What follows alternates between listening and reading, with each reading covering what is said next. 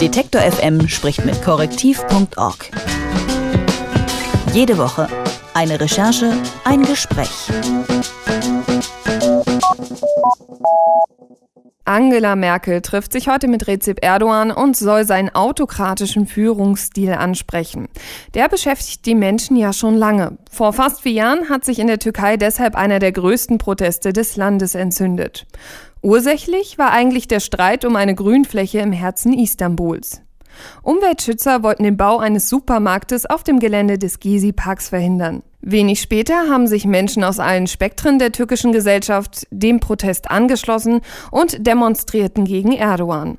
Die Polizei hat die Demonstration damals mit Tränengas und Gummigeschossen aufgelöst. Ein revolutionäres Gefühl, der Spirit of Gezi, hat noch eine Weile nachgeheilt. Inzwischen ist viel Zeit vergangen. Es gibt neue Baupläne für den Gezi-Park und die Türkei hat letztes Jahr erst einen Militärputsch erlebt. Darüber spreche ich mit Felix Husmann. Der Journalist ist in der Türkei gewesen, um zu sehen, was von dem Geist des Protestsommers 2013 übrig geblieben ist. Hallo Felix. Hi. Erdogan ist weit autoritärer geworden, als er es damals war. Ein zweiter Gezi-Protest scheint aber nicht in Sicht. Sind die Stimmen von damals denn verstummt? Sie sind zumindest bedeutend viel leiser geworden. Also 2013 waren sie ja kaum zu überhören und das international viele Leute haben heute einfach zu große Angst. Es sind natürlich auch viele Leute, ähm, oppositionelle Politiker, gerade der äh, pro-kurdischen Partei HDP, mittlerweile inhaftiert und auch andere Aktivisten und Aktivistinnen, die 2013 sehr aktiv waren und auf der Straße waren, sehr laut waren, äußern Kritik heute nicht mehr so offen und trauen sich nicht mehr auf die Straße man hat ja so ein bisschen das Gefühl, dass aber diese Proteste von damals auch so ein bisschen glorifiziert werden oder in sehr schönes Licht gesetzt werden. Also man hatte das Gefühl, da ist Einigkeit da, da wehren sich die Leute. Wie würdest du das denn heute beschreiben? Gibt es da noch Protest oder gibt es da noch Widerstand von der Bevölkerung aus? Also ist da noch was von zu spüren von dem, was, was damals da war? Es ist in der Öffentlichkeit nicht mehr so zu spüren. Also zumindest, äh, wenn man von außen in, ins Land kommt, nach Istanbul kommt, dann dominiert auf den Straßen äh, eher die äh, fassadenfüllende Regierungspropaganda. Und man muss schon wirklich mit Leuten ins Gespräch kommen, auch in vertrautere Gespräche kommen, um diese Kritik von damals noch so zu hören.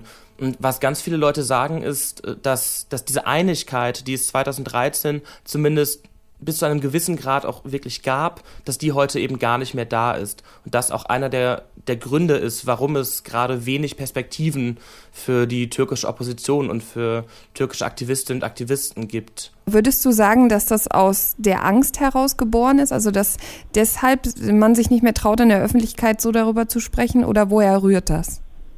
Also, ich glaube, dieses Verstummen in der Öffentlichkeit hat ganz viel mit, mit Angst zu tun, hat mit der Repression zu tun, die dort alltäglich geworden ist. Ähm, ich habe ähm, zum Beispiel mit einer äh, mit einer jungen Juristin äh, gesprochen für meine für meine Recherche, die sagte jedes Mal, wenn äh, mal wieder eine Liste veröffentlicht wird mit Entlassungen im im Universitätsapparat, dann schaue ich als erstes da drauf und gucke, ob ich da auch draufstehe. Und sie sagte, alleine wenn ich in Seminaren vor Studenten spreche, muss ich mir jedes Mal ganz genau überlegen, was ich sage. Das heißt, die Leute haben zum großen Teil einfach wirklich Angst. Aber ich glaube, ein wichtiger Aspekt auch, äh, auch in der Nachbetrachtung der Gezi-Proteste ist, dass ganz viele sehr verschiedene, politisch sehr verschiedene Leute damals zusammen auf der Straße waren.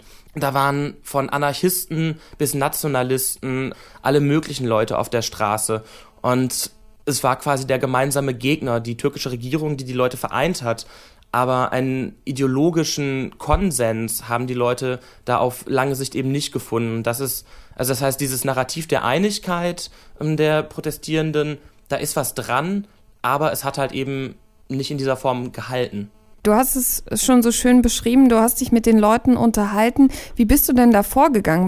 Ich habe ähm, schon im Vorfeld von, von Deutschland aus mich mit Interviewpartnerinnen und Interviewpartnern verabredet, zum Teil ähm, über persönliche Kontakte, weil ich doch davor schon ein paar Mal äh, in Istanbul war und zum Teil über Freunde von mir, die äh, recht gut vernetzt sind in Istanbul. Zum Teil habe ich aber dann auch äh, tatsächlich einfach Organisationen, politische Organisationen oder ähm, Menschen, mit denen ich gerne sprechen würde, direkt angeschrieben.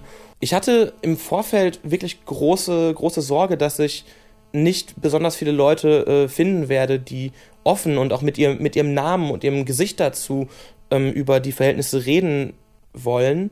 Und war dann aber positiv überrascht, dass alle Leute, mit denen ich diese Interviews geführt habe, gesagt haben, natürlich stehe ich da mit meinem Namen zu und klar, du kannst auch ein Foto von mir machen. Das fand ich wirklich beeindruckend. Hattest du auch selber Angst? Also nicht nur, dass die Leute nicht mit dir reden wollen, sondern auch, dass es für dich vielleicht nicht ganz äh, ungefährlich ist? Ich sag mal so, in der Nacht, bevor ich geflogen bin, habe ich wirklich wenig geschlafen. Das, ich, war, ich war echt nervös. Hm, ich meine, mir war klar, als deutscher, deutscher Bürger, als deutscher Journalist, äh, werde ich äh, nicht in einem türkischen Gefängnis verrotten. Aber ich habe mir schon überlegt, hm, was passiert jetzt, wenn die zum Beispiel Fluglisten äh, abchecken und äh, sehen, dass ich auch im Vorfeld schon äh, aus Istanbul berichtet habe und ähm, auch von Deutschland aus kritisch über die türkische Regierungspolitik äh, und über die äh, Situation in den kurdischen Gebieten der Türkei berichtet habe. Da habe ich mir schon Sorgen drüber gemacht, weil ich dachte mir, hm, es könnte sein, dass sie mich dann einfach zurückschicken. Das, da wäre ich ja auch nicht der erste äh, ausländische Journalist, ähm, der dann nicht ins Land gelassen wird. Dazu kam dann noch, dass in der Nacht davor die äh, Vorsitzenden der prokurdischen Partei HDP und äh, gleichzeitig auch einige andere Abgeordnete der Partei äh, festgenommen wurden und für mich einfach total undurchsichtig war, was passiert da jetzt? Ähm, kommt es jetzt zu massiven Auseinandersetzungen auch in Istanbul? Ähm, oder wie ist da gerade die Lage? Das heißt, ich bin da schon mit einem wirklich mulmigen Gefühl irgendwo eingereist, aber wusste natürlich trotzdem im Gegensatz zu den türkischen Kolleginnen und Kollegen, die nicht einfach äh, in ein anderes Land zurückgeschickt werden, sondern dann im Zweifelsfall lange inhaftiert werden und auf keinen funktionierenden äh, Rechtsapparat hoffen können, habe ich da natürlich eine viel privilegiertere Lage gehabt. Was heute ja nochmal spannend werden könnte, ist, wenn Angela Merkel in die Türkei reist und mit Erdogan spricht. Wie sehen das denn die Menschen in der Türkei? Wie nehmen die das wahr, wenn da eine deutsche Politikerin kommt und äh, quasi nochmal über die Politik im Land sprechen möchte? Unter meinen Gesprächspartnern vor Ort ähm, gab es da verschiedene Meinungen generell zum, zum Verhalten der der deutschen Bundesregierung und auch der EU. Ein Politiker, Vorstandsmitglied der prokurdischen Partei HDP, Assad Barish äh, zum Beispiel, sagte, wir brauchen dringend politische Sanktionen, wir brauchen zum Beispiel Stopps der Waffenlieferungen. Ähm, eine andere Gesprächspartnerin von mir, von der Jugendorganisation der kemalistischen Partei JHP, sagte, bitte keine politischen Sanktionen, das trifft am Ende nur die Bevölkerung.